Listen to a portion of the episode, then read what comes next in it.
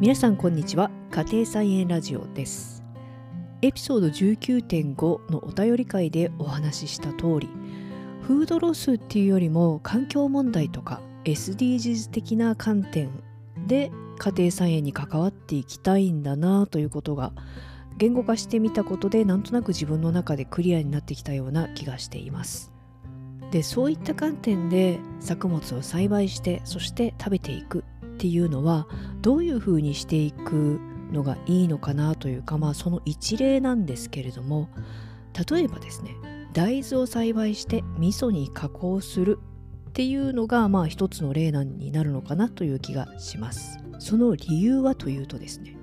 味噌の原料は大豆と米麹と塩なんですけれどもこの主原料になっている大豆えー、エネルギー効率肥料効率がとても良い作物だと思います、えー、大豆はもともと中国が原産だそうです。中国では5000年以上栽培して食べられている。そして日本でも弥生時代ぐらいの2000年前ぐらいから栽培されて食べられているそうです。東アジアが原産だということもあって日本と比較的近い気候の場所から来たためなのか気候が大きく異なる場所を原産とするような作物よりも栽培に手間やエネルギーがかかりません。例えばトマトは南米のアンデス高原が原産とされていてで冷涼で乾燥した気候での栽培が適しています。ところが日本は夏が高温多湿であるために特に最近はそうですけれども環境を整えるためにハウスで栽培をしたりあるいは日本の気候に合わせるために品種改良をしたりする必要があります。それに対して大豆はそのままの環境で育てることができるためそういった手間やコストがかからないということになるわけです。さらに栽培が比較的容易だということ。これはさっきの話と関連しているんですけれども、えー、私個人が今使わせていただいている畑なんですがもともとは田んぼでした。なので今使っている畑は田んぼの土なんですよね、えー、泥の状態で土の粒子が非常に細かいので水はけが悪いんです。乾いていても、えー、田んぼというのはあえて水はけを悪くして水を溜めて泥の状態で水田として作物を育てるように土作りがされていますのでそもそも畑で育てる野菜とは用途が全然違う土作りをされてきてるんですよね。田んぼを見ているとたまにお米作りの途中で落水というそうですが水を全部一旦田んぼから抜いてしまっている状態の時がありますがもうひび割れてカピカピにカチンコチンに固まってしまっています、ああいった状態では野菜はちょっと育てられないなというのはなんとなく感覚的にわかるのではないでしょうか。でこれが、えー、いわゆる野菜を育てるための畑となると砂などの粒子がもう少し粗い土が含まれていて、えー、サクサクしているというか空気と水分が適度に含まれた状態になってるんですよね。で大抵の野菜はこういった土を好むので泥状の田んぼの土ではあまりうまく育たない。根っこが酸欠状態になっちゃったりとかするんですよね。でそんな中で大豆はこういった土質でも育てることができます。さらに良いことには大豆というのはマメ科の作物なので窒素固定というまあ、能力といいますか機能があってで空気中の窒素を根粒菌との共生によって自らの体内に取り込むことができます。大豆は必要な窒素分の6割から8割をこの空気中からの窒素を固定することによって賄うことができるそうです。なので外部からの肥料の投入がとても少なくて済みます。さらにこの窒素固定によって土壌自体も窒素をが供給されて肥沃になるいいことずくめかと思っていたんですが今回いろいろ調べていくとむしろ土壌の窒素分は大豆の実つまり私たちが食べる豆になって土から持ち出されてしまうので大豆を栽培することで土壌が肥えるということはないようです。確かに私自身の経験を振り返ってみても大豆を育てた後の、え土が特に超えているという印象はないんですよね。でここはちょっとあのいろいろ調べていてまだ納得がいかないというか疑問符がついていますのでどなたか教えていただけたら嬉しいです。えそんな感じで育てるのも容易だしエネルギーもあまり必要としない、えー、栄養分もそれほど必要としない。豆乳を必要としない。といういいことずくめなんですけれども問題もあります。まず栽培期間が非常に長い。6月に種をまいて実際に収穫ができるのがもう冬になろうかという11月の中旬頃になってしまいます。これはあの育てる場所によっても違うと思うんですけれども私が今いる場所はそんな感じです。で収穫は豆が入った状態豆が鞘に入った状態になっていますのでその豆を脱穀して取り出さなければいけないんですがこの豆を取り出す作業が機械を使わずに手で行うとかなりの労力がかかります、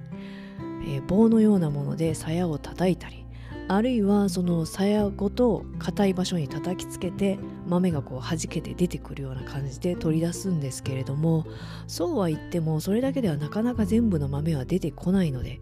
結局最後は鞘から手で、えー、一つ一つ取り出すようなことになります。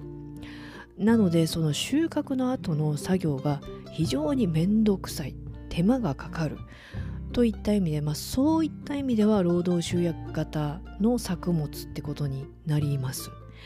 ただこういった作業は、えー、人に手伝ってもらいながらやると楽しいんですよね、えー、農作業で、えー、手作業っていうもう単純労働みたいな作業がかなりたくさんあるんですけれどもそういったことをグループでシェアしてやった場合にコミュニケーションのツールとしてはかなり有益というかいい手段のような気がします。でこのできた大豆なんですけれども鞘の中の豆がちゃんと育っていなかったり開けてみると。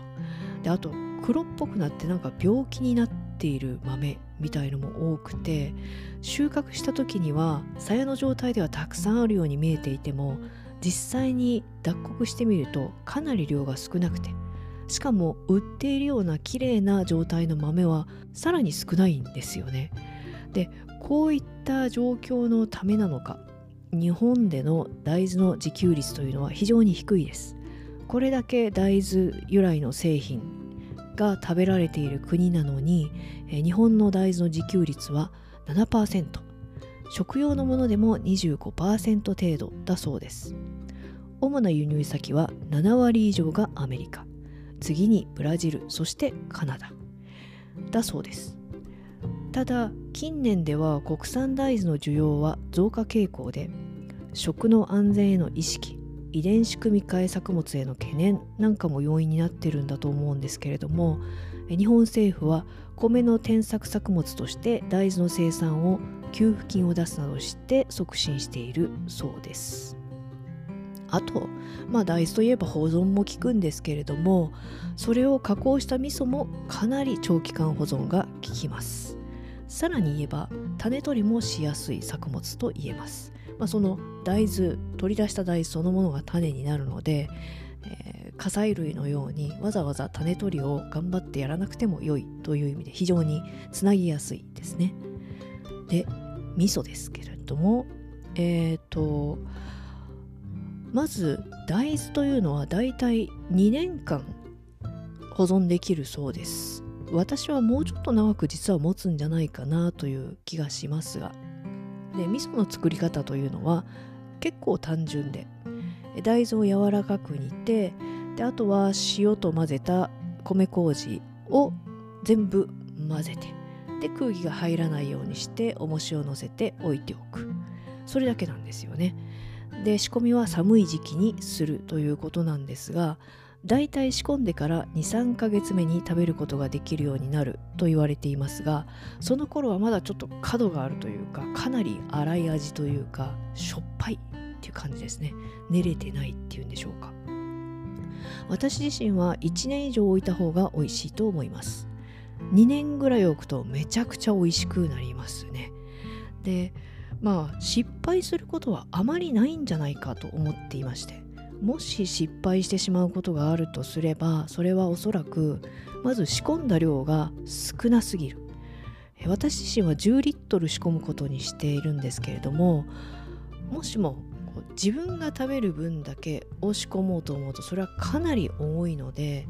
少ない量にしてしまうとなかなかその発酵っていうのはうまくいかないんじゃないかっていう気がしますが。